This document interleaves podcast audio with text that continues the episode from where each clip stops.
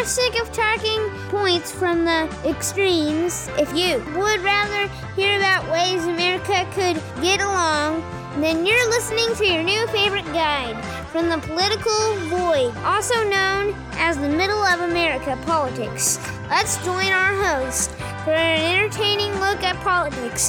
Here's Craig Allen. We welcome one and all. Thank you again for joining us today. We want to thank our announcer, Will J. He is doing such a fantastic job. You are listening to the podcast with the goal of bringing America back together. We love this country. We are thankful to be Americans. On today's program, we will examine the election, where we are at with the presidential race, other important races. In our news segment, the race, the polls, and the political trolls. And we will look at our Second Amendment, what it means for gun ownership in this country, why we are having so many mass shootings, what is behind the gun control arguments, and where the parties stand in our newest edition of Poli Sci for the Normal Guy. Howdy. We will profile an American musician who does not get enough credit for helping change the 20th century in our Great American Heroes feature. And who is our president? Is it Joe Biden? Or is it someone secretly pulling his string? If it is, could it be an organization you would never guess? Crazy! We will look at these questions with a little fun in our honorary Weird Al tinfoil hat nut job hot off the presses conspiracy theory of the week as we hope to explore who this might be. And is Trump trying to pull off some Bidenisms? In our honorary Dan Quayle oh! moment of the week, we will find out. So stay with us as we look both seriously Yes. and not so seriously at the politics and issues of our American political system on Lefty Loosey, Righty Tighty, a Texan caught in the middle. I am Craig Allen, that Texan, and I thank you all across America for joining me. And we will get right into our first portion now. Happy A new segment we call The Race, the Polls, and the Political Trolls. And Mike Pence announced that he would drop out of the Republican primary race this past week. And this is pushing the Republican primary into a tighter race for second place right now. The variance for second place differs between the early states. Second place really matters. In some states, it's Ron DeSantis right now holding onto that spot, and in others, it is Nikki Haley. Yes. I would say it is very, very important to find out who is going to get that second place spot. And the polls are all over the place and showing who that's going to be, but primarily it's just those two candidates. Looking into the future, past 2024, into 2028, whoever winds up in second place in this Republican primary may be the front-runner for the 2028 presidential race. Otherwise, if it's a strong second place candidate and power coalesces to that candidate fast enough, if enough of the other candidates drop out, Trump's nomination could be in doubt. if there's still infighting, though, and second place is a big fight all the way through the primary, then Trump could cruise to victory. Haley is coming on strong, though. Watch this. But DeSantis has spent more than $30 million in just four states South Carolina, New Hampshire, Nevada, and Iowa. And these are the first four states that will vote in the Republican primaries. But he has not made much strides in attacking Trump. And he's not pushing back Haley. Haley's catching up to him, even though she's not spending like he is. Trump has spent $27 million on videos specifically targeting DeSantis. And this, I think, is what is giving Haley some of these inroads. She has also performed well in the debates. That's helped her out too. Haley speaks more like a general election candidate than a primary candidate. And somehow she's still catching up in the Republican primary. So this is political science here. Generally, in primaries, you will hear candidates become much more partisan, much more right or left leaning, depending on the primary that they're in. They usually don't take more general stands like they do when they get to the general election, where they lean more to the middle. They become much more hyper partisan. Haley has gotten away with moving up in the polls and yet sounding more like a general election candidate. Now, what has hurt Haley and DeSantis, and really all of the challengers on both sides to both Trump and Biden, is the war in Israel and some of the pro Hamas demonstrations here. They've taken away attention from them, taken away attention from the campaign. And any time you have challengers in a campaign, they want the attention on the campaign. Having something else happening in the world helps the leaders, helps the people who are in charge. Having attention on the campaign is only good for the challengers. That's the way elections work. In elections where it's really tight, it really helps the challenger if the election really focuses down on the main candidate and on their goals and really starts putting pressure and attention on them. So polls have shown some tightening in Iowa, South Carolina, and New Hampshire. The primary fight will get interesting on the Republican side if a clear second place candidate pushes ahead in these first three to four primary battles. If you get a consistent winner in those first four, if, let's say, Ron DeSantis winds up winning in those first four, and Haley either drops out or drops by the wayside, and Scott drops out, and some of the others drop out, you will see a different Republican race. If it's Haley, DeSantis, Scott, just different ones win in those first four races, and it's all over the place by the time you get to the end of those first four, Trump is probably in good shape to win this nomination, hands down. Zowie! But there's some interesting looks into Trump supporters that some of the polling has been looking at. They can really be divided into three camps. There are the hardened Trump supporters who will back him no matter what, and that will never change. This is about 30 to 40% of his supporters. There's roughly another third that could be peeled off depending on the situation. These are people who voted for him once or twice, but either his rhetoric or his scandals or the fact that he's getting older or maybe that he's just generally unelectable have started to make them think twice about voting for him. And some of them are starting to look at Haley and DeSantis. Um, some of his gaffes, some of his further problems, his court issues have started to peel them away. Then there's the last 25% of his supporters. These are just basically bare hanger honors, is what I like to call them. That's not a political science term. These people could probably break off for almost any reason.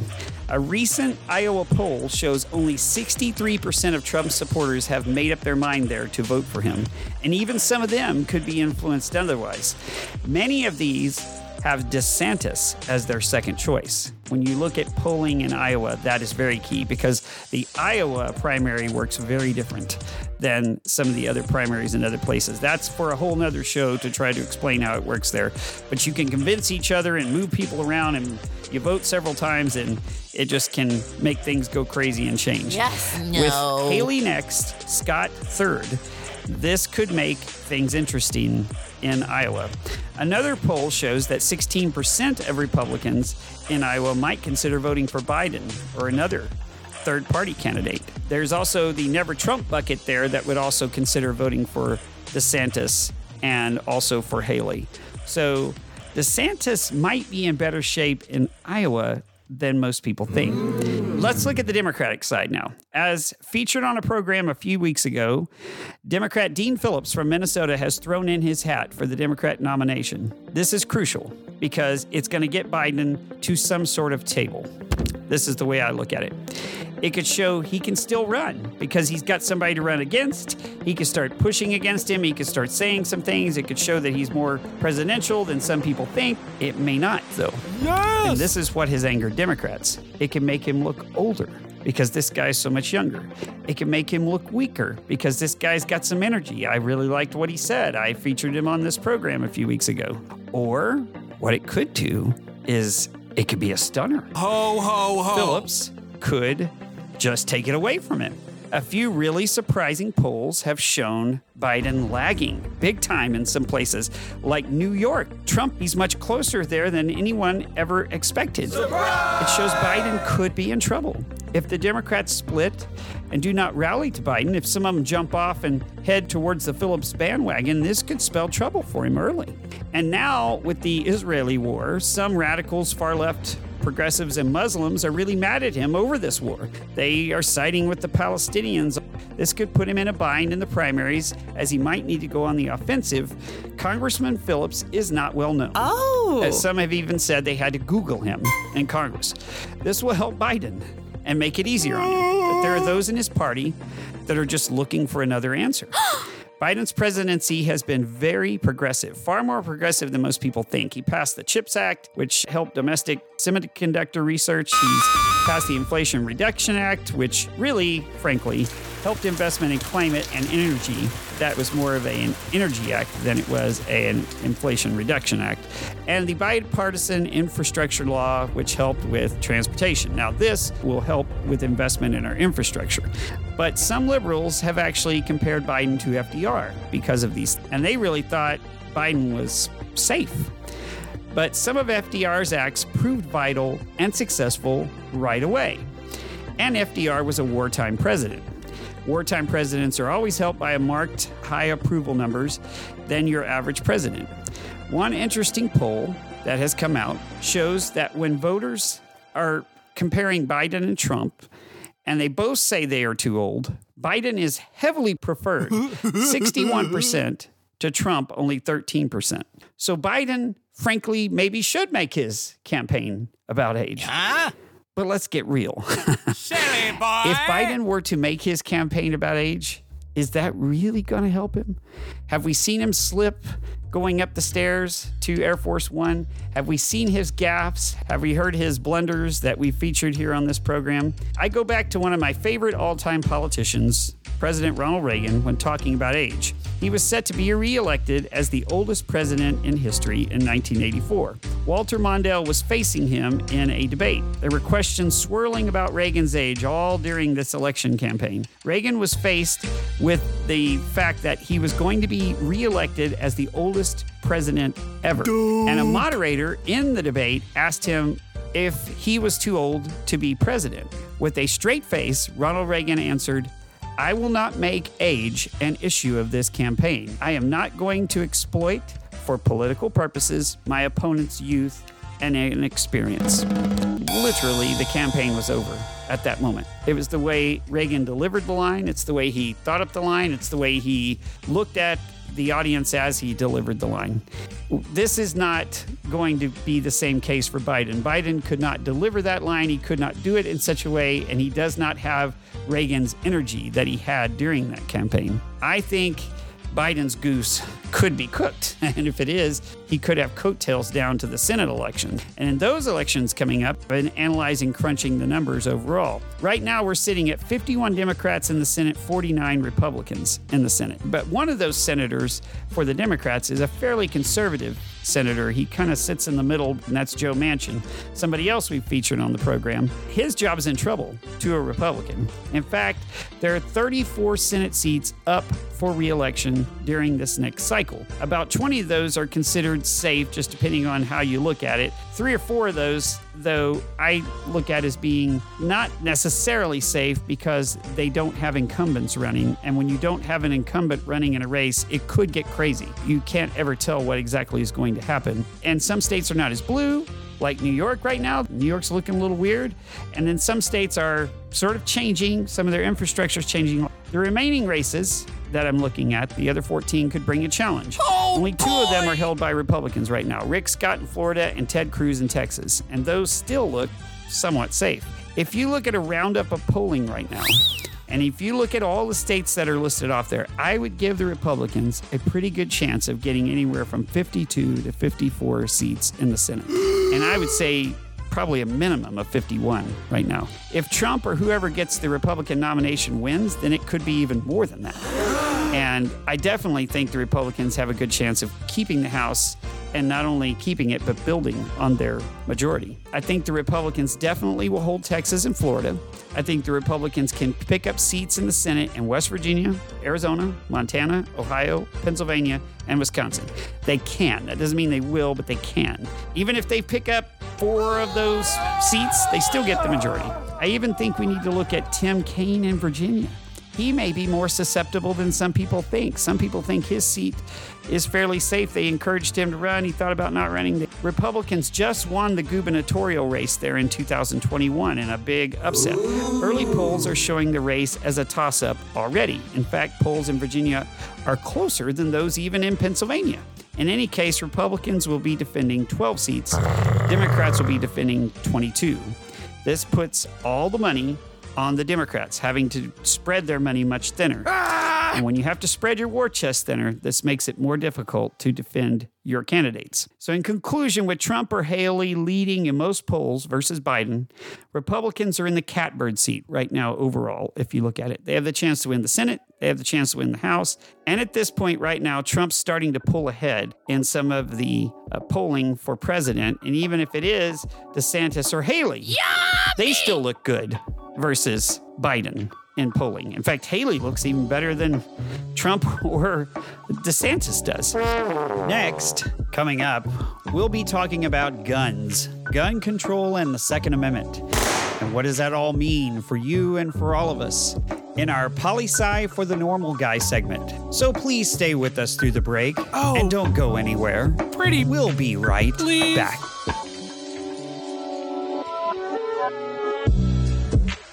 And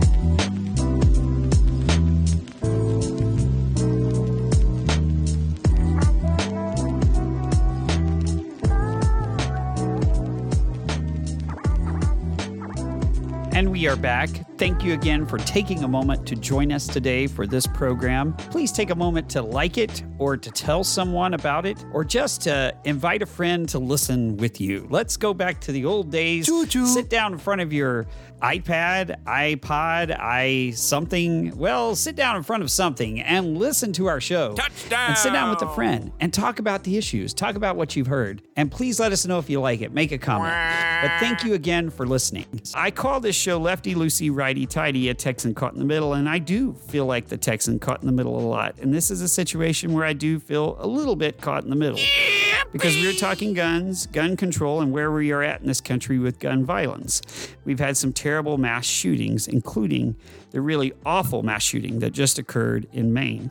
And I prepared this show to talk about this well before this mass shooting occurred in Maine. So, in today's Poli Sci for the Normal Guy portion of the program, we are discussing gun ownership, Draw. the inherent right granted to us in this country by the Constitution in the Second Amendment. Yeah. The Second Amendment states a well regulated militia is guaranteed to us, being necessary to the security of a free state.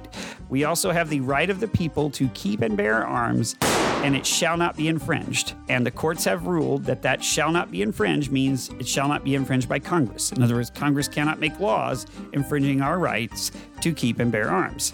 And this has been litigated. And in fact, it's been litigated even fairly recently. The Supreme Court's decision in the District of Columbia versus Heller in 2007, where Washington, D.C. had regulations governing the ownership and use of firearms, They had several laws. One law generally barred the registration of most handguns. It also kept people from keeping them loaded. A third law prohibited persons from carrying an unlicensed firearm. In 2003, six DC residents challenged these as unconstitutional. No! And in particular, the residents contended that the Second Amendment provides an individual a right to possess functional firearms that are readily accessible to be used, such as for self defense in the home. The challenge made it to the Supreme Court, and in a 5 4 decision, the court concluded that the Second Amendment does provide an individual the right to keep and bear firearms. You betcha. The majority arrived at this conclusion after undertaking an extensive analysis of the founding era meaning of the words in the Second Amendment's prefatory clause, talking about a well regulated militia. You can't have a well regulated militia if they don't have guns. And the operative clause, the right of the people to keep and bear arms not be infringed. If the militia can't have guns, well, the people can't have guns. They applied that interpretation of the DC law, and the court concluded that the district's ban on handguns was unconstitutional. And the reason I bring up this case in particular, the court essentially ruled you must allow citizens to possess firearms. And it really removed a lot of the controls that could be added in legally. In order to put gun control into effect, we may need to pass a constitutional amendment mm, mm, mm, to ban whatever controls you want to put on those firearms. I think most people who are arguing for gun control want to ban semi automatic weapons or some kind of assault rifles. But if you look at the arguments that they're making, such as the one made by Michael J. Spivey, the professor of cognitive science at Cal. He says, quote, hunting rifles and shotguns are useful for killing non-human animals under appropriate circumstances. Shotguns and pistols are useful for home defense. When it comes to mass shootings, they are not the problem. No. Those are the kinds of guns that most other countries have in abundance, and those countries are not awash in gun deaths. But you get into trouble with this from a legal perspective. You also don't have much to argue about from other perspectives. But are automatic weapons really behind our problems? Let's look at gun violence. The US ranks 20th globally in firearm mortality. But if you take five South American countries, add it to the US, we equate to half of the world's firearms deaths, more than Canada, Europe, and Australia combined. Since the 60s, those numbers have climbed. While acts of mass violence really only account for 2% of firearm deaths, Oh. they really make everyone stressed, Yes. they cause communities to feel unsafe. 60% of gun deaths, though, are really related to suicides. Around 35% are related to murders. 95% of those suicides, even though there's guns involved, there's also drugs and or alcohol involved. Most mass shootings are actually done with non-automatic weapons, believe it or not.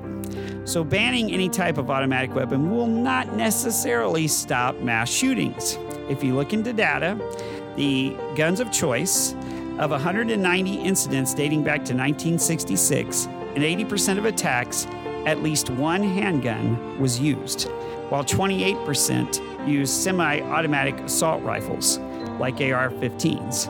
Of those shooters who used an assault weapon, 73% still also carried a handgun. That has begun to change.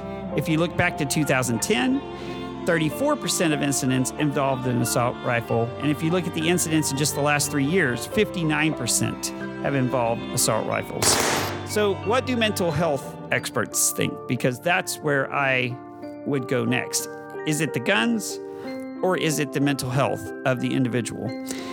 Mental health experts think it's not the individual, it's the prevalence of guns. It's that there are guns everywhere. And someone who's willing to do something bad, they're thinking, oh, I'm going to do something bad. Oh, there's a gun. I'm going to go get it and go do something bad. They say that most mass shootings are done by individuals with attitude problems or some other problems, not necessarily mental health problems. Once they see there's a gun, they're just going to go act and do what they're going to do. They've made the point that we are discriminating against people with mental health issues by accusing mass shooters of having mental health problems. But what happened in Maine this past week? There is definitely a mental health issue there when you're talking about hearing voices. We know that there are psychiatric or mental health conditions behind most mass shooters, and perhaps even many murderers for that matter.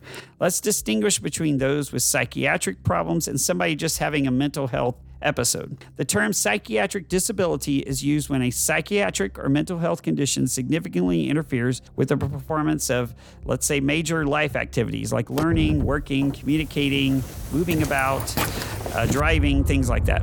Someone can experience a psychiatric condition over many years. The type and intensity of symptoms vary. They come and go. They do not always follow a regular pattern. You can't always predict when something's going to flare up. Sometimes treatment's recommended in full or partially, or sometimes not at all. Sometimes the person follows them in full or partially or not at all. Um, they can be helped with medication, with therapy. Sometimes they can go into remission or not. There's all kinds of different episodes that can require treatment or not. The amount of support needed greatly varies. The common forms of psychiatric and mental health conditions are anxiety disorders, depressive disorders, bipolar disorders, schizophrenia disorders. These disorders, among others, can affect a person's employment, sleep, stress levels, education, and family life, among other aspects of their lives. Taking medication can cause even more problems because often there are side effects. Mental health episodes or issues, on the other hand, can include more common life type things like short term depression, treatable issues like being confused or having, you know, love life problems, things like that. They're usually short term, they don't interrupt your life in extreme ways. Where these problems can blur is where things become difficult. Sometimes family or friends do not recognize that a person is dealing with a much more serious condition. An FBI study of mass shooters found that 25% of shooters had a true mental health illness, while another 63% had a mental health stressor. Grant Duwe, a criminologist at Baylor University, calculated that of 185 public mass shootings in America between 1900 and 2017, at least 59% were carried out by people with symptoms of a serious mental illness or by those who had been previously diagnosed with a mental disorder. Here are some conditions we can look at to figure out if mental health conditions are serious or not. So, these are ways that you can look at your family member, your friend. Does this person have a real issue or is this a stressor? Do they have problems with maintaining personal or family relationships? Do they have problems functioning in social settings? Do they have difficulties performing at work or school? Are they not learning at a level expected of their age or intelligence? Are they refusing to participate in activities, very important activities to their life, or are they not functioning well while performing in those activities? No. These are also some proposals that were put forward by mental health experts to help us deal with gun violence and maybe bring gun violence down. Perhaps we should spend money to fund research agencies to study the causes of violence. We should spend money to fund research agencies to study the best practices to prevent suicide and help those in gun violence recover from trauma surrounding it. We should also ensure that procedures and restrictions related to legal firearm ownership do not discriminate unnecessarily against those with mental illness who show no signs of violence. No! As it's not going to help society anyway. We should also provide training to gun shop owners and workers and shooting range employees to help identify at risk persons, to help identify someone who might be trying to either commit suicide or commit some type of serious mass violent gun crime. We should create a mechanism to allow persons with suicidal or violent intent should be allowed to voluntarily and temporarily surrender their firearms until such time as their situation is resolved. Yes. We should provide public education on the importance of safe gun storage in the homes. We should assure that all firearms, including all guns, have gun locks. They also want us to push the Enact Extreme Risk Protection Order. They're called ERPOs. They are time limited and provide due process for the person having them done. Modeled on domestic violence restraining order laws, ERPOs avoid stigmatizing people with mental illness, and they are not focused on mental illness but on whether a person's going to commit a violent crime. Some on the right fear ERPOs because they fear they could be used to take away some rights with guns. Here's my conclusion on all this after my research. I think the big problem is we do not recognize who has mental illnesses and who doesn't. Yes. And we are also moving away from our center as a society. 95% of mass shootings are perpetrated by men. They are done so mostly by empty males looking for something they cannot find somewhere else. We are failing them. Most of the men have undiagnosed psychiatric disorders or hidden ones that the family even hides, does not want to deal with, knows it's there, but they're ignoring it, or that the government has ignored or failed to deal with, like in Maine, where is open, but no one deals with it. They are only uncovered after the shootings occur. You're not going to uncover this in most studies. Most don't uncover true psychiatric disorders until it's too late. What we need is a change in our society. We must be ah. willing to spend money as a society for medicine, doctors, infrastructure to treat these people. We must be willing to put these people away if necessary in hospitals or asylums. We must do what is best for all, Yes! not just for one. First, though, I'd make the point that when mass shootings occur, we should not publish information about shooters. We should not be encouraging violent and harmful behavior from others by making these people into some kind of celebrity. Yes. The media has created more mass shooters than any other part of our society. They overproduce headlines, they put out photographs and different things about the shootings that make other shooters want to recreate those crimes. Yes! They're martyring their victims, their acts themselves provide the fame that most mass shooters crave, and then they want to carry on similar acts. We just need to stop making celebrities out of these mass shooters. This will decrease mass shootings in the future, especially at schools and other public places. It will stop young males who are seeking this type of publicity. Yes. It won't stop religious, political actions, other things like that, but it will stop the young males who are empty and looking for their heyday. And one additional point I would make is that the prevalence of guns has not changed much since the start of the 20th century, yet the amount of gun violence has. I do not have to say much more than that. This is proof that guns are not killing people, people are killing people. And that's where we come to the stances of the two parties. The Democratic Party is for gun control. They want to limit gun use. They want to limit the prevalence of guns. They want to stop the spread of guns. They want to somehow rein in and control guns. They definitely want to get rid of assault rifles and automatic weapons, that's for sure. The reason they haven't been able to do so is the influence of the NRA, that is the National Rifle Association. That group has been able to influence both parties. It's the most powerful gun rights organization probably in the world. Yes! And it's definitely the most powerful one in the United States. And they influence both parties. They're in the pockets of both parties. It's a political action organization. And they have been able to keep Democrats from taking away more gun rights. Now, on the other side, the Republicans are trying to push for people to be able to keep their gun rights entirely intact. They're not necessarily pushing to expand gun rights, they're trying not to let any more gun rights slip away. And because of this, you see the stalwart stalemate that we're at right now. no one's pushing, no one's budging, and that's why there's not been much change. And that's why every time there's a mass shooting, you hear people scream on both sides about this or that.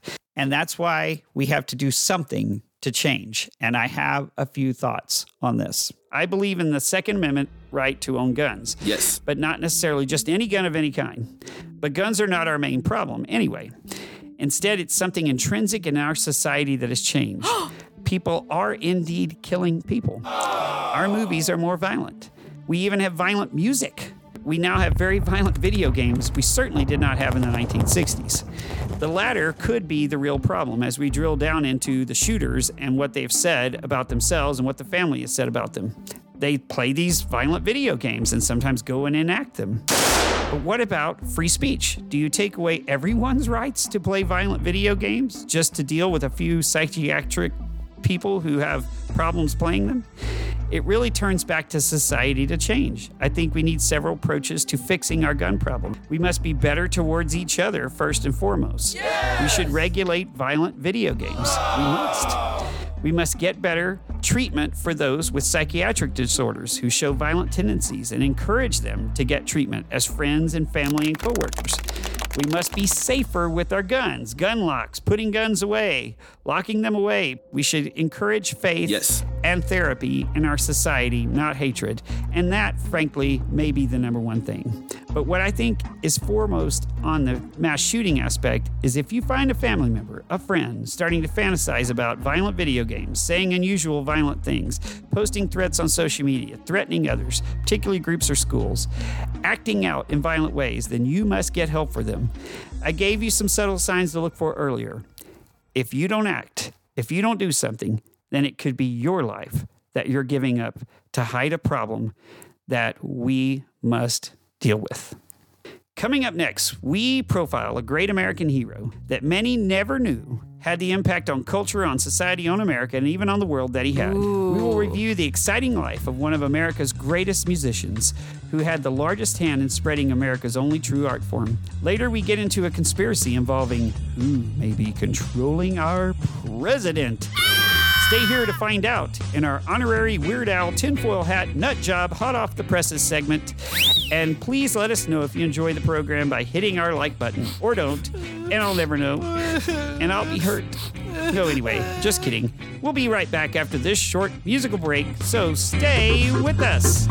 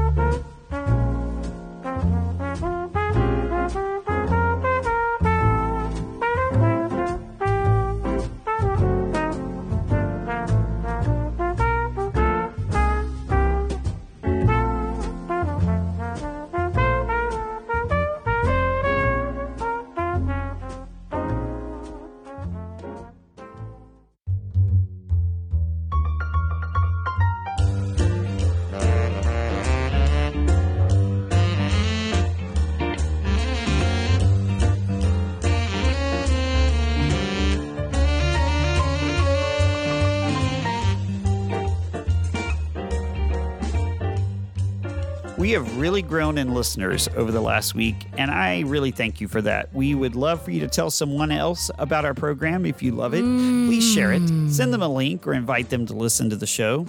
In this next segment, we will discuss one of America's greatest heroes, one that most don't even realize was a great hero. I happened to catch this documentary about him once that I am unable to find again, but in this doc, they demonstrated how much he helped change America over the 20th century. Changes that led to changes around the world. How did he do it? Well, his method was music, and his style was love. In this week's Greatest American Hero segment, we profile none other than Satchmo, the legendary Louis Armstrong, the most influential jazz musician in history. He was a legendary trumpet player, actor, and spokesman for the African American community. Louis Armstrong tops the list of the most influential black musical artists ever. He was the first black American to get featured billing on radio, on film, and eventually television. His musical swinging vocal style that he formulated himself, by the way, during the Harlem Renaissance is what helped make him a star. But I will name the following musicians and see how many you know. Think about it for a second Billie Holiday, Frank Sinatra, Ella Fitzgerald, B.B. King, Roy Hargrove, Trombone Shorty, Bing Crosby, Dizzy Gillespie, Eric Clapton, Wynton Marsalis, the Blind Boys of Alabama, Miles Davis, Tom Waits. All of these folks have personally said that his music was a direct influence on them and that he was one of their idols. He is credited with elevating the art of the jazz soloist, and the Smithsonian Institute calls him the first great jazz soloist. He even outplayed the Beatles once. He may be the only man that ever really did. In late 1963, Armstrong and his All Stars recorded the title track for an upcoming musical called Hello Dolly. The trumpeter didn't really expect much from the tune, but when the show debuted on Broadway the following year, it became a runaway smash hit. Even though the Beatles were soaring at this time, they had two songs in the very tops of the charts. Hello Dolly passed both of them. And this was an absolutely astounding feat. At age 62, Louis Armstrong became the oldest musician in American history to have a number one song. Some of his other great hits included What a Wonderful World, Stardust, A Kiss to Build a Dream On, Mack the Knife, Strutting with Some Barbecue, When You're Smiling, and All of Me. But there are so many I can't list them all here. I will tell you some background on me. I was a trumpet playing kid. I'm also a music minor. I know a lot about music. I have a music background. My parents played music. I am a jazz musician as well. I played lead trumpet in several different jazz bands. And although I've had some significant health problems that keep me from playing like I once did, I do still get the chance to listen to a lot of jazz music, and I still listen to Louis. I started my jazz collection out with a little yellow cassette tape with some of Louis's greatest hits on it, and I still savor this cassette tape. I still have it. Aww. Robert O'Meally from the Columbia University Center for Jazz Study has said it all about Louis the best when he said he was the person who codified what we now call jazz. He did, in a certain sense, what Geoffrey Chaucer did for English literature. But let's back up and tell Louis's story. Louis was born on August the 4th, 1901. Now, he always told people 1900, but when they actually went back and checked, he was actually born in 1901 in New Orleans, Louisiana. He was born in a very rough part of New Orleans and he rarely saw his father growing up. His mother was only 16 when he was born. He would go periods of time without eating as a child, growing up in abject poverty. But during this time, he befriended a Jewish family, the Karnofskis, who gave him a little help up in life. See, it takes everyone working together to get along in life. And they would give him food, loan him money, and even hired him to do odd jobs here and there. The Karnofskis even advanced him the $5 he needed to buy an old cornet from a pawn shop he wanted, though he did not know how to play it at the time. We don't really realize what that little $5 did for American history, but we will soon figure that out. He dropped out of school at age 11 and formed a boys' choir, did some little dances and things like that to make ends meet. But Louis faced racism that most today wouldn't even understand don't even have a clue about. Grown black men would walk around being called boy and the N word. They would be kept out of places. They would be told they couldn't eat here, or sit there, or go this place, or be around this person. they would have to stay back here, or go there.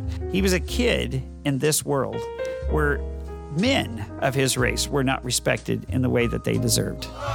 And trouble would come his way. On New Year's Eve in 1913, his life changed in a downward way. He was firing a pistol in celebration when he was arrested. He was sent to a place called the Colored Waifs Home because he was considered a juvenile delinquent. And at the time, most of the kids sent there didn't turn out the way Louis eventually did. He joined the house band, though, and they taught him how to play his old cornet that he had during his 18 month sentence.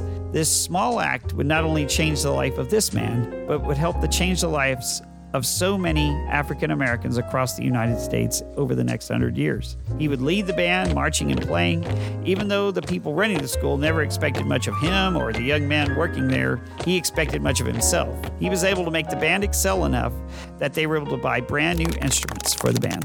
For Louis, he was just getting started.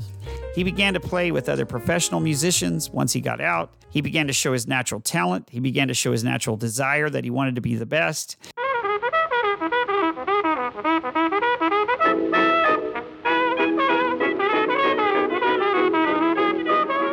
When he got money, he would buy recordings and try to try to mimic the professional jazz musicians he heard on there, try to mimic their style, try to mimic their riffs. He idolized these musicians and he wanted to play like them. He was able to start to learn to play with power and precision and finesse at this point, and it began to impress some of the local best around. The person he wanted to impress the most was King Oliver. He took an odd job of delivering coal next door to where King Oliver, possibly the greatest jazz musician in New Orleans at the time, would play just to hear him and his band. He idolized him. He got his record, sought to play just like him. Many do not realize that one of the greatest trumpet players of all time, Louis Armstrong, started out playing a cornet, which is not a trumpet but it's like a trumpet. It's a smaller trumpet. It, it just has a more mellow sound and it weighs less. And it's different to play, especially if you start out getting used to playing. Mm. But he became known as Satchel Mouth which is just a way of talking about how he played the horn. Oh. He quickly adapted to the trumpet once he finally got one. Louis Armstrong got married in New Orleans and decided he was staying there. He wasn't going anywhere. He liked the jazz scene, he liked the, the style, and, but soon opportunities began to open up for him. He found playing music on riverboats going up and down the Mississippi River, and this is where he began to play for white audiences. And most of these white audiences had never seen black musicians before. They had never had them play for them before. And he would say that these white audiences seemed unsure of him and unsure of them at first, but as the concerts would progress and the music flows, they would come to love them. This, in essence, was Louis Armstrong. His music moved everyone who ever heard him. In 1922, he finally left New Orleans to play in Chicago and Harlem at the invitation of King Oliver, his idol, the only man who could get him to leave. Many African Americans were migrating from the South, where there wasn't as much opportunity for them because of racism. They moved north to places like Chicago. This came to be known as the Great Migration. He really felt out of place there at first. He began to look around and he finally realized that he could fit in, especially in King Oliver's band, where he played second trumpet. This slowly increased his national notoriety as he began to play in not only Chicago, but New York and other places. His second wife, though, as he had gotten remarried at this point, was a pianist named Lil Hardin. She thought he was way too talented not to have his own band. In 1925, while Armstrong was performing in New York, she went behind his back and signed a contract with Chicago's Dreamland Cafe. She wanted to have him billed as the world's greatest trumpet player. Armstrong got back and realized what had happened and tried to get out of the contract, but something sucked him in. OKeh Records, as a part of the deal, was going to make recordings of him. And this was what Armstrong wanted. Between 1925 and 1928, he went on to make several dozen records with them. Some of these recordings would go on to, prove to the world that he was indeed not only the world's greatest trumpet player, but perhaps the world's greatest jazz musician as well. As Ken Burns aptly puts it on his outstanding documentary series Jazz, which was made in 2001, Louis Armstrong was simply, quote, the gift. Yes. The gift to jazz, the gift to music. These OKeh records have played a key role in establishing Armstrong as a legendary figure in the jazz community and in jazz history. By 1929, he was already one of the most well known musicians in the world. He was playing before many white audiences now. Though some of these white audiences were unsure of having black musicians mix with them or play with them or play for them at first, they were so moved after the concerts that he changed their whole view of race, sometimes in just one evening. And in this story, there are countless of them. I will give you just one example. Louis was making an appearance in Austin, Texas on one October night in 1931 at the Driskill Hotel. Some young white men, a group of them, had come down to hear this man billed as the greatest trumpet player in the world, but really, they admitted later, they really went down to just find girls to dance with. One of the boys was named Charles, and he would later say that most of his encounters with black people up until this point he had been seeing them as servants in the roles of the caste system where they just worked for people. This night, though, would be very different. This young boy would encounter the great Louis Armstrong, perhaps at the peak of his greatness. Charles would later say of this night about Armstrong's performance, quote, he had steam whistle power, lyric grace, alternated at will, even blended. Louis played mostly with his eyes closed. Just before he closed them, they seemed to have ceased to look outward, to have turned to look inward, to the world out of which the music flowed. He was astonished at the mastery and flat out genius of this music. This night changed his life. He began to look at black people, their culture, and music very differently than he had before. He had some musical background himself and could appreciate what Armstrong was doing, yet Armstrong blew him away.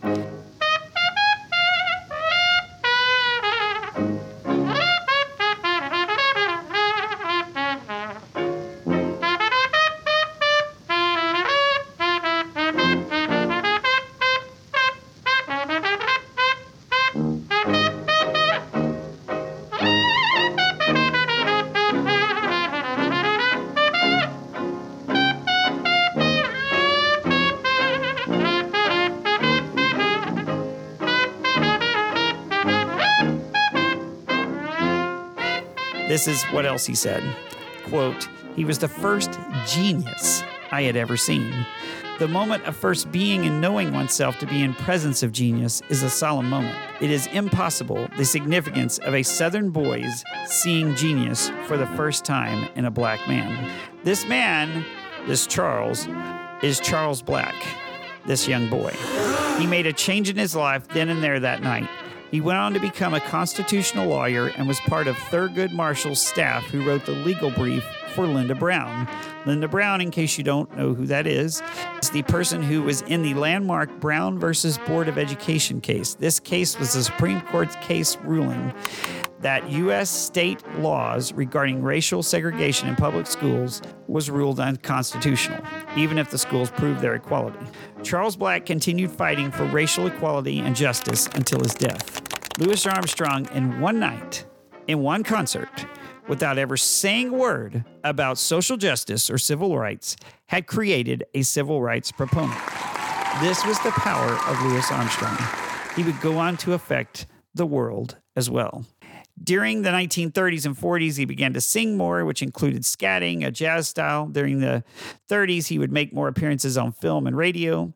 Though his bands usually played a more conservative style, Armstrong's dominant influence on the swing era was influencing other trumpet players to emulate him, to play with more dramatic structure, more melody, play with more of his virtuosity.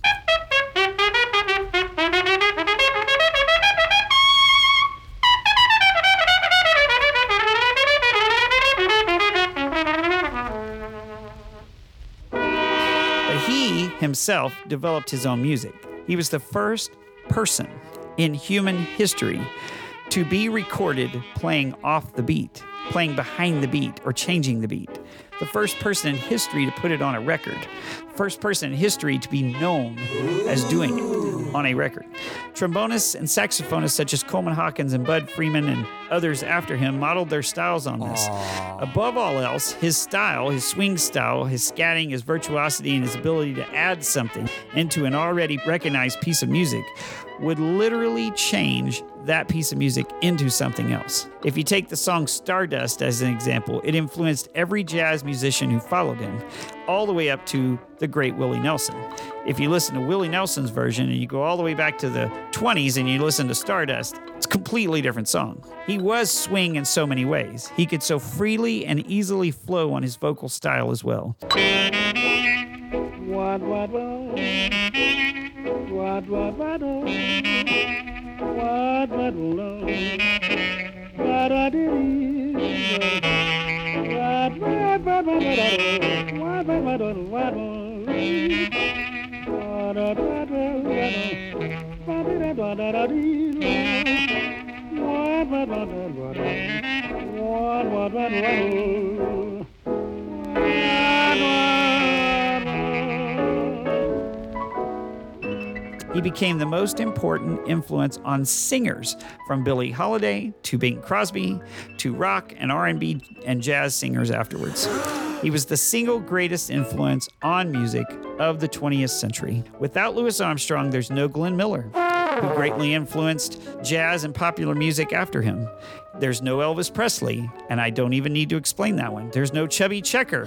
There's no Beatles. There's no Bee Gees. There's no Michael Jackson. Many do not mm. realize he was the first crossover artist, too. He began to switch from pure jazz to singing pop standards in the 1930s, converting some to jazz, sort of jazzing others, and then adding his own thing and making his own music out of them. In fact, in many ways, he created his own music. You really need to listen to music before the 1920s. Listen to Armstrong's 1930s recordings, then listen to Bing Crosby, Frank Sinatra, Elvis, Buddy Holly, Fats Domino, Jerry Lee Lewis, Little Richard, Johnny Cash, and eventually Michael Jackson to realize Louis Armstrong's influence on music. Then he changed the world. According to the History Channel, during the height of the Cold War in the late 1950s, the U.S. State Department developed a program to send jazz musicians overseas. Armstrong was already known as Ambassador Satch for his concerts in parts of the globe, but in 1960 he became an official ambassador, Satch.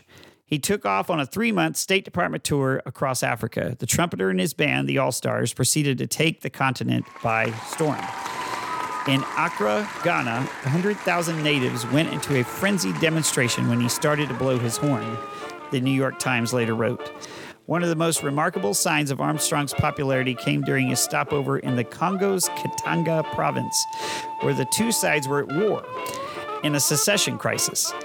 But they called a one day truce so they could watch him play. And he would later joke that he stopped a civil war from occurring.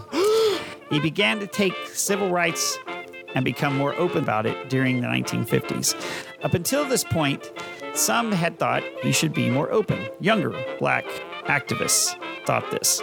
He was hurt by some of the things they said about him. Older black activists thought he was doing the right thing, what he was doing already. There were then some in the Klan who thought he was way too powerful and wanted to destroy him, wanted to take him down, wanted to figure out ways to, to bring down his power. There were not so many powerful black players in America who could do the things and make the changes that Louis Armstrong could. By the 1960s, as one civil rights leader put it, he was as recognizable to any American as Mickey Mouse. In fact, he may have been the most recognizable black celebrity or musician in America. Proof positive why this was important occurred in 1957. Some African American leaders in the cause for integration had branded him an Uncle Tom because of his lack of taking a stance, and which he was hurt by. But he saw his chance when President Eisenhower had not taken a strong stance over a segregation issue. At this time, a group of black students known as the Little Rock Nine were being prevented from attending an all white school in Arkansas. When asked about the crisis, Armstrong went strong, talking about the sitting president of the United States and one of the greatest generals of World War II. He said, The way they are treating my people in the South, the government can go to hell. He called President Dwight D. Eisenhower two faced. He said, the people over there talking about the USSR asked me about what's wrong with my country. Armstrong said, What am I supposed to say? He chided Eisenhower as having no guts for not stepping in and standing up to racists over the school segregation issue. He declared he would no longer play a U.S. government sponsored tour of the Soviet Union. The comments caused a sensation in the media. Some white audiences even called for a boycott of his concerts. In other words, what we would call a cancel today. But Louis had been working behind the scenes for years to build respect and relationships all across the board. He was respected by everyone, but the harshness of his words rang through. Some in the black community felt he had gone too far. Some black musicians, especially, thought he had gone too far. They thought that this was too much for him to speak out this way. Others in the younger civil rights community thought he had done the right thing. The controversy ended after Eisenhower sent soldiers to desegregate the schools in Little Rock. I feel the downtrodden situation the same as any other Negro, Armstrong would later say of his decision to speak out defending his right to do so. This is the first time he had been outspoken in this way. Some would criticize him for it, but I feel like he was very right to do what he did, that he was good to wait as long as he did to speak out. He said later, I think I have a right to get sore and say something about it, which is what he did. He waited for the right moment. When he felt like he could get something done, he did this. Behind the scenes, though, he was moving things along a lot more than most people ever knew. Joe Muranyi, his clarinetist, said he did more for civil rights than anyone else in history. Other civil rights leaders said he was an ambassador from Black America. And according to Will Friedwald, he was quote, teaching white audiences about the black aesthetic. He was born into squalor, and yet he recorded hundreds of records, performed in thousands of shows, appeared in more than 30 movies, and traveled and performed as an honored representative of the United States around the world. Armstrong influenced American society to integrate black culture in ways many never understood then and even now. Alas, Louis Armstrong died on July the 6th, 1971, in New York City. A big hero to many musicians for his bravery to change music, to push music into a new genre, to push music into a new era, but also for his bravery to change society in many ways that we may never understand fully. After he died, his home was turned into a museum Over 60,000 items of jazz were collected in his home. You can see that home and go to his museum in the Corona, Queens area of New York. An interesting tidbit after his death in 1988, his recording of What a Wonderful World was released on the Good Morning Vietnam soundtrack. Originally back in 1968, it performed poorly on the charts, but the producer of the record did not like the record, which is why it had performed poorly. He had refused to promote it. It had reached number one in the UK, though. The song took off in the US in 1988, though, and rose into the top 40. 17 years after his death. This song is now immortalized in the Grammy Hall of Fame and is now recognized as one of the greatest American songs of all time. But just like Louis, it was not seen to be great at first. But now we know he was a light to the rest of the world. He was a light to all of us. He was a light of change, a change in how people see each other and a change in how people see society. Through his music, he brought us the colors of the rainbow, so pretty in the sky. You could see it on the faces. They could hear it, these people going by. He now sees friends shaking hands, when back in his day they would perhaps not, saying, How do you do? But now, because of him and his music, they're really saying, I love you. Next, stay with us for some fun as we delve into who could secretly or not so secretly be controlling our president. what is happening with President Trump? He has had some gaps lately, and we're going to look at this in some fun segments. So please stay with us. Thank you again for listening, and please let us know what you think by making comments about the program. You can go to Podbean or any of your favorite platforms where you find us to do so. Yummy. Don't pull those earbuds out. We'll be back. We have more great fun and information coming your way. You betcha. Stay here and stay close.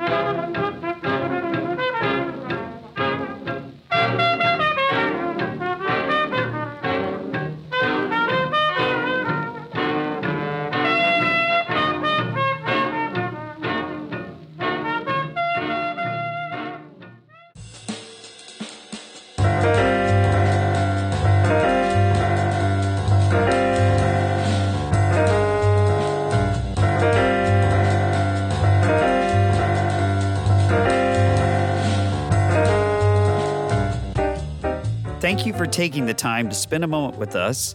I know you're busy, as American lives are really too busy ah! for your own good, probably.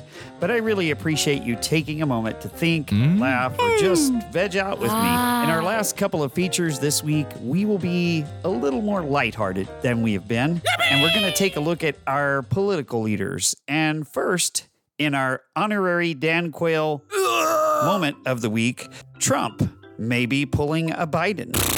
Former President Donald Trump was visiting a city in the Midwest this week. Hello. He was excited to greet his followers and took the stage to say, Hello to a place where we've done very well, Sioux Falls. Thank you very much. The only problem was Trump was 80 miles away in Sioux City, Iowa. He would not realize his mistake until a state senator whispered in his ear and corrected him. After he realized it, he went back to the mic and said, So, Sioux City, let me ask you, how many people come from Sioux City? How many people? How many? Who doesn't come from Sioux City? Where the hell do you come from? This mistake isn't going to cost him dearly, right away at least, but it may be chipping away at his nomination a little, as I alluded to earlier in my assessment of the election in Iowa. Haley is moving up here. He has begun to mock her more, which is a sign she is moving up. DeSantis is the clear choice here now and has been for a while. Trump has spent a lot of money attacking him. The reason DeSantis could be chipping away in ways that we don't quite understand yet because of the way, again, Iowa does their caucus. These blunders have become much more frequent too. He has mercilessly picked on Biden for all of his gaffes, which I will say Biden makes a lot of gaffes. There's a lot of errors Biden makes. And since Trump ran against him the first time, Trump has done this a lot. He has mocked him walking on stage, he's mocked him with his demeanor, he's mocked him with the way he makes his face. But the gaffes from Trump have increased recently. Here are just a few examples. In another speech a few weeks ago, he appraised Viktor Orban as, quote, the leader of Turkey. The only problem with this, Orban is the leader of Hungary. Ah. Oh, just a few miles away. During a summit in Washington, D.C., Trump told the crowd Biden could, quote, plunge the world into World War II. No. Well, while that is impossible, perhaps Biden himself thinks Trump is worried correctly. And finally, during a rally in September, Trump got the Bush brothers mixed up. When talking about Jeb Bush, he incorrectly blamed him for getting us into the Middle East when he was talking about beating him. I'm not sure which row of hedges Trump is looking at, but he definitely got the wrong Bush. So Trump is making some mistakes, and Florida Governor Ron DeSantis has jumped on these mistakes. He started a Trump accident tracker on X, formerly known as Twitter. So Trump's getting picked on now. DeSantis has acutely picked up on something, though, that should it gain traction, could really help in his campaign. DeSantis has really pushed it. I think DeSantis is absolutely correct. And if DeSantis could get his messaging out there, if he could get the messaging behind him, if I think could really make the point. This is what he said, quote, "This is a different Donald Trump than 2015 and 2016. He's lost the, the zip on his fastball." He told reporters recently, quote, "He is wedded to the teleprompter. He can't get off that teleprompter. Anytime he does, he says things like, "Don't vote." He's telling people not to vote, like, "We have all the votes." Of course, people they don't have the votes, and Trump needs to watch what he says on things like that.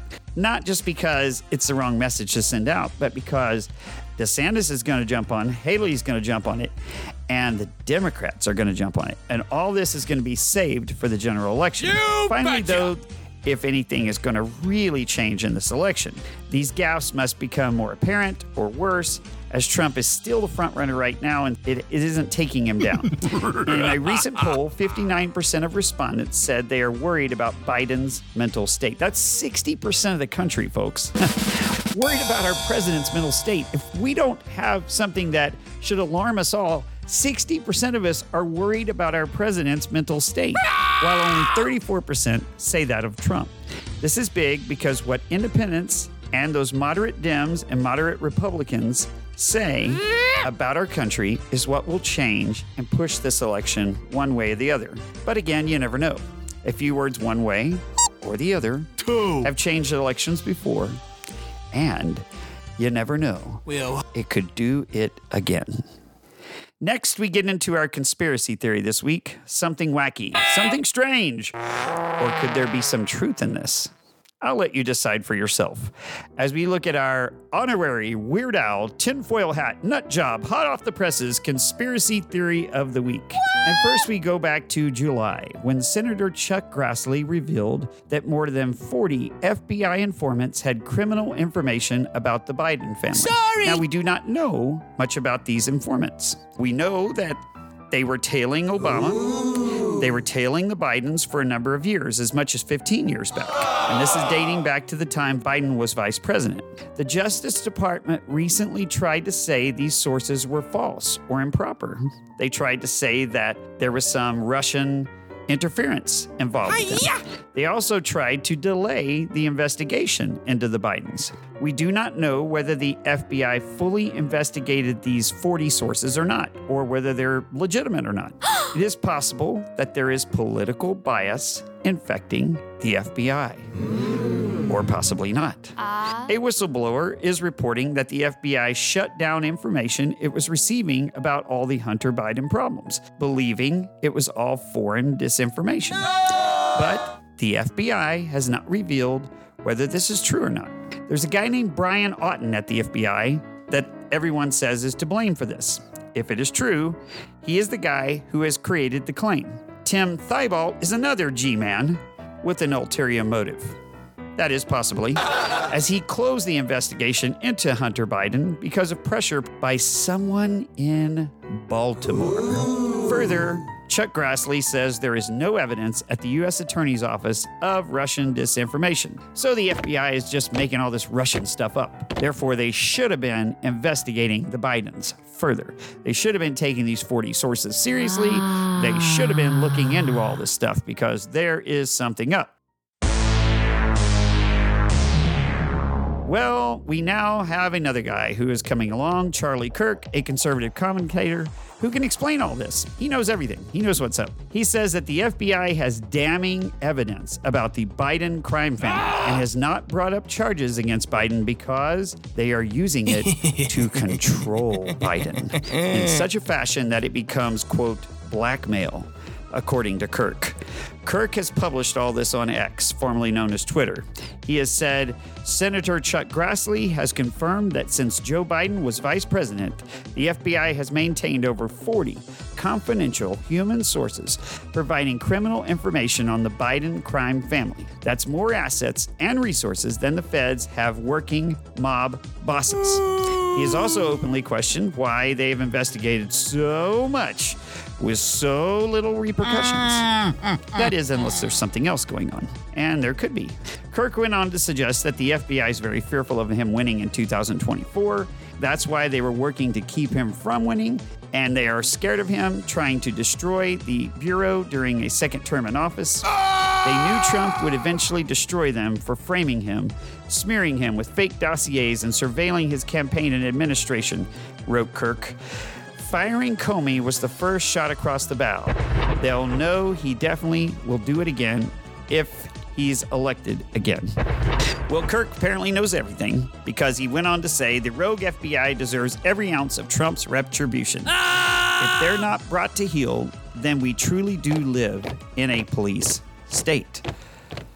Well, I know the FBI did something awful with the Clintons against Trump. I, I know this. I'm telling you this as a person who sees into the political machine in Washington. Trump was an outsider with no political experience. The Clintons have their people in place and have had their people in place for years. this is a tough place, Washington is, and we have crooked politicians all over the place on both sides, both the Republicans and the Democrats, both the left and the right. I am not sure about the FBI holding something, though, over our president's head, but I am sure that he is not making all the decisions up there. He is not all the time, anyway. No. It is about his age. He is just not all there. You can tell that by what he says. I have a 91 year old cousin who is writing books and getting stuff done out there. He is very active. He goes places all the time, talking to the guy. He's just as sane and normal and knows everything about what's going on as anyone else. Yes. So it's not about age that I'm talking about. It's about a person's mental acuity, which goes and comes just depending on any person. I mean, you could have a 100 year old person. My grandfather lived to be 100 years old, and he knew more stuff about what happened in the early 20th century than anyone else I knew, even at 100 years old. But this president just isn't there anymore. I think we need to bring in younger, more fit leaders. But time will tell, and the election is heating up. But is the FBI controlling him? Well, I'm not so sure about that, but you can make up your mind for yourself. And that is our show for today, folks. Thank you for joining us. We are on Podbean, we're on Spotify, we're on Amazon Music, we're on iHeartRadio, Player FM, Samsung Podcast, Podchaser, and Boomplay. Please make a comment about anything you've heard on today's program. Give us a like, or a love, or a hug in the multiverse, or just make it easy on yourself and hit that like button. Or perhaps think about us at work, or tell your mom about us. hey, she might enjoy the program, you never know. Okay, well, that's enough. Well, we do greatly appreciate your feedback, though. Thank you again, Will J. Next week, we will talk about another great American hero who wound up bringing our country together after one of the worst wars in American history. Went on to be a hero to us in a most unexpected way. And in our poli sci for the normal guy portion of the program, we'll talk about the census, how it affects our elections, and what the word gerrymandering means, and how it will affect us in the next election. Could it make the state of New York much more interesting?